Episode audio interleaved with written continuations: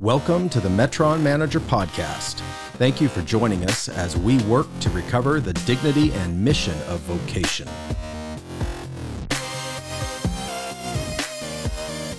Learn more at metronmanager.com.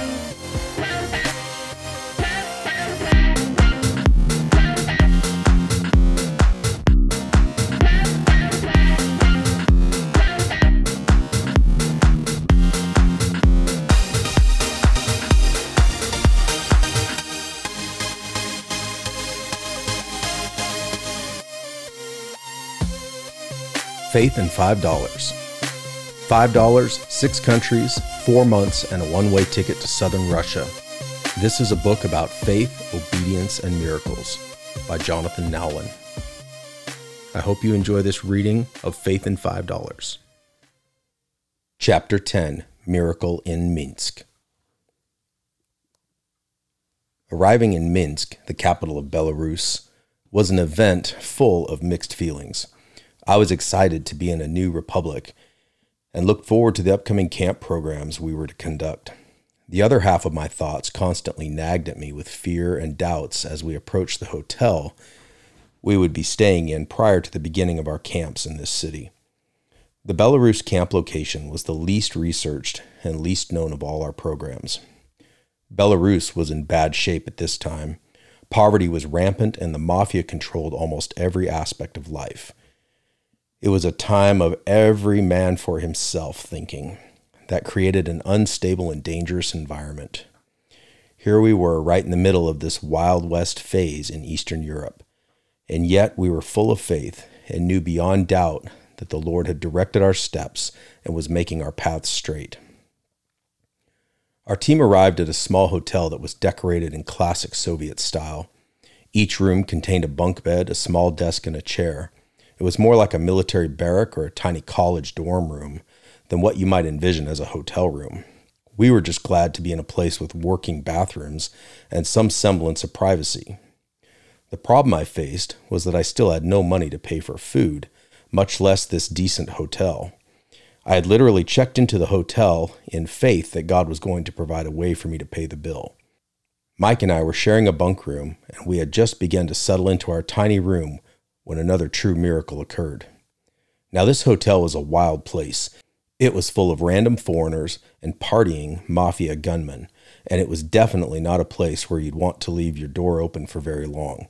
It was not uncommon for the perpetually drunk mafia hotel guests who heard anyone speaking English to force their way into a room, to insist on a lively drinking party, and some unfriendly gambling.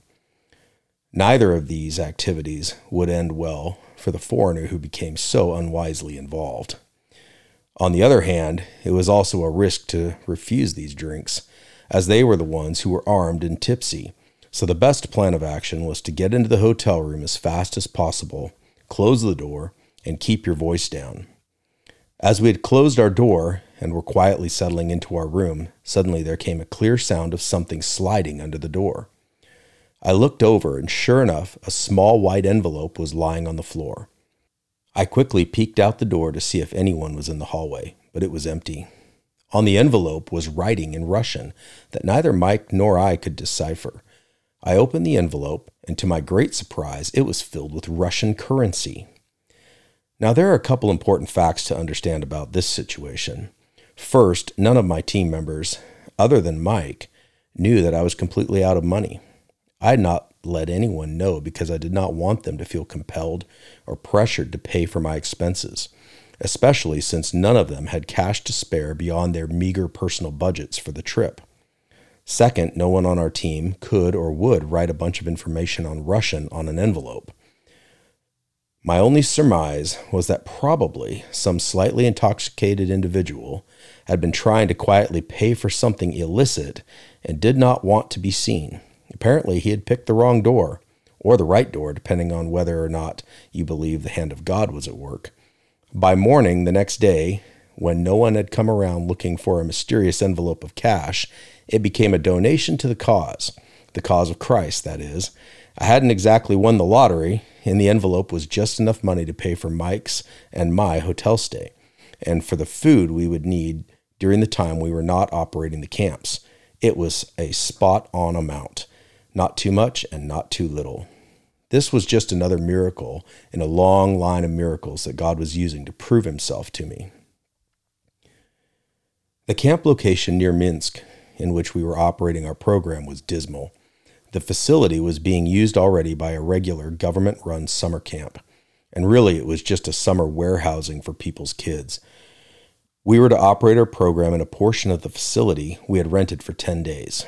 Normally, we would have brought kids in from local churches or networks, but this time we directly enrolled dozens of middle school-aged kids who are already living in this government-run facility. It was heart-wrenching. Every day when we arrived at the facility to begin our programs, the kids swarmed to us in a desperate crush of young people, trying to hug us and get near to us. Even little grade school-aged children would immediately hold our hands and cling to our legs. The heart-wrenching realization was that these kids knew in their spirits that we loved them and that they could trust us. We also discerned that they hoped desperately that we would rescue them and protect them from the people running this government youth camp. It became obvious that many of the children were being abused, and the agony of it for us was that there was nothing we could do to change the situation for the kids. There was no law and order. There were no police to even call. These poor kids were on their own. We spent 10 days trying to bring some love and healing into their hearts and minds. All of these children accepted Christ, and many were powerfully transformed and strengthened in their hearts and minds.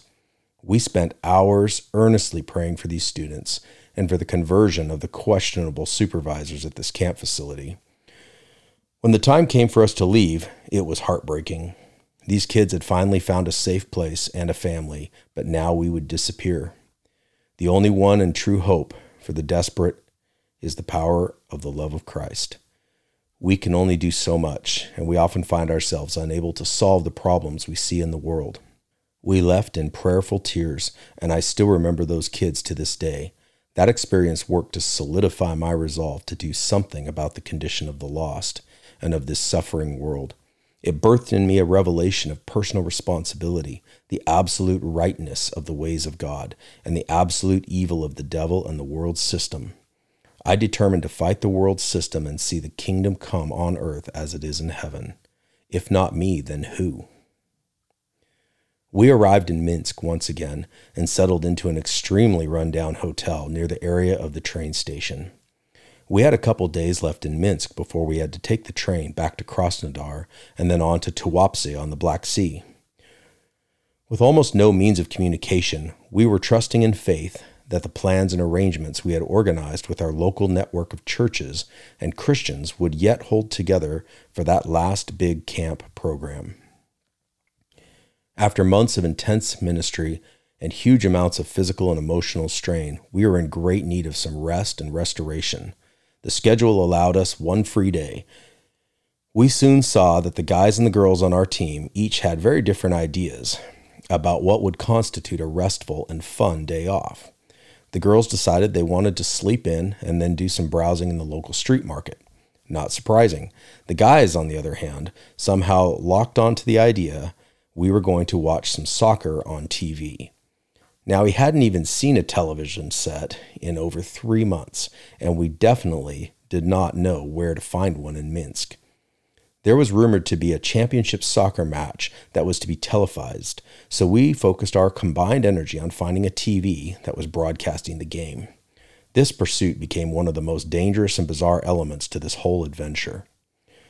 We headed out onto the streets in Minsk and began to ask all of the reasonably nice-looking people we saw where we could find a place to watch sports on TV.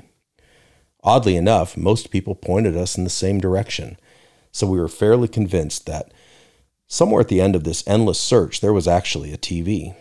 We walked for miles through the city, finally came to a series of unfinished city blocks that appeared to have been under construction at one time. The scene was post-apocalyptic. Abandoned construction equipment was everywhere, and giant construction cranes slowly rocked in the wind. There was partially built buildings in every direction. Apparently, when the Soviet Union dissolved, this construction zone had come to a sudden stop. We asked one last person on the street if this was where we could watch sports on TV. The area of town we found ourselves in was far from what we had envisioned. In our minds, we had imagined something like a downtown sports bar in the USA. In reality, we were in some kind of abandoned region of Minsk that could have made itself famous in a zombie movie. This last person that we asked confidently pointed towards a partially open, large metal door that led into one of the construction sites. A man knows he is desperate for some televised sports when he would consider, for even a moment, that going through this door was a remotely good idea. But we were desperate, and we went. We carefully walked through the construction site and approached a 6-story building that was partially completed. When I say partially completed, I mean the bottom 4 floors were almost completely unfinished and wide open to the elements, as was the 6th floor. The only apparent floor on the building that could possibly contain a TV was the 5th floor. By this time, it was mid-afternoon, and we knew the game was about to start. We quickly approached the staircase at the bottom of the building and encountered a really strange sight. There was an old man of at least 80 years of age sitting in a small chair at the bottom of the stairs. He had a cane and was smoking a cigarette. This should have been our first warning, but we were not thinking clearly. At this point, all we had on our minds was some food and a soccer game. The old man didn't flinch when we approached him and spent a good 3 minutes looking us over from the comfort of his little chair. We didn't know what to do, but we got the sense that somehow this old man was in charge. He finally took the cigarette out of his mouth and with a jerk of his head motioned for us to pass and go up the stairs. So up we went. By the time we reached the door to the 5th floor, we began to realize that something was really off here. We knocked on the door. A well-dressed bouncer opened the door and stood aside to let us in. What we walked into was a shock to the system. It was like a 5-star club and lounge, inclusive of crystal chandeliers, disco lights, a lounge singing act, and a huge sports bar. And yes, there was a TV, and the soccer game was just starting. We hadn't seen anything this nice in months. It was like we had opened a door and stepped into Las Vegas. We sat down and began watching the game. A well-dressed manager approached and introduced himself to us in perfect English. He sat down with us and insisted that we have a round of drinks on the house. Now this was getting weird and a bit awkward. We started looking around at the dozens and dozens of well-dressed men and wildly dressed women who filled this club. We realized that this was the local mafia hangout. No one else in Minsk would have been able to afford the food or drinks that we were offered here. It was surreal. The lounge singer was singing cover tunes in terribly broken English, and the place was just starting to fill up. The manager finally left our table, and we began talking together about this odd situation. Our conversation revolved around weighing the wisdom of hanging out with Belarus's most wanted just so we could watch the soccer game, or getting out of there before something bad happened.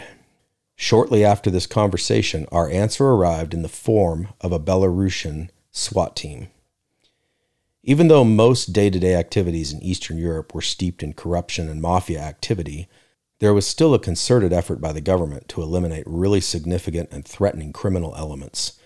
As I looked around the club, I began to notice that at least 3/4 of the people who had, just minutes before, been partying like there was no tomorrow suddenly disappeared. Before I could point out this observation to my teammates, there was a machine gun pointed right in my face. Suddenly, there were military-style police in full face masks and black body armor, moving quietly through all the tables and rooms in the club. The masked man pointed a gun at me and had a small picture clipped to the side of his weapon and was attempting to match our faces to the one he was looking for. The police had quietly and quickly swung in through open windows and had simultaneously entered through all the doors of the premises. They each had pictures clipped to their weapons, and they were looking for exact targets. Fortunately, we were not mistaken for the unlucky criminals whose images were etched on those small pictures. Then, as quickly as they had swarmed through the club, they disappeared. By this time, it was dark outside, and the police were gone before I could even get my mind clear enough to realize what had just happened. The police did not find the men they were searching for that day because someone had managed to tip off the most wanted patrons, and they had mysteriously slipped out of the club seconds before the raid. Then, in no more than 5 minutes, the club was completely full again and back to business as usual, just as before the SWAT team burst in. To this day, I have no idea where these people went or how they were tipped off. It was time to go. After this hair-raising experience, we decided that no championship soccer game was worth this kind of risk. We quickly exited, back down the stairs, and headed out of the construction zone. Thank you for listening to the Metron Manager podcast, presented by Jonathan Nowlin and the Metron Manager Project. Remember, God has given you permission and a commission to work. Learn more at metronmanager.com.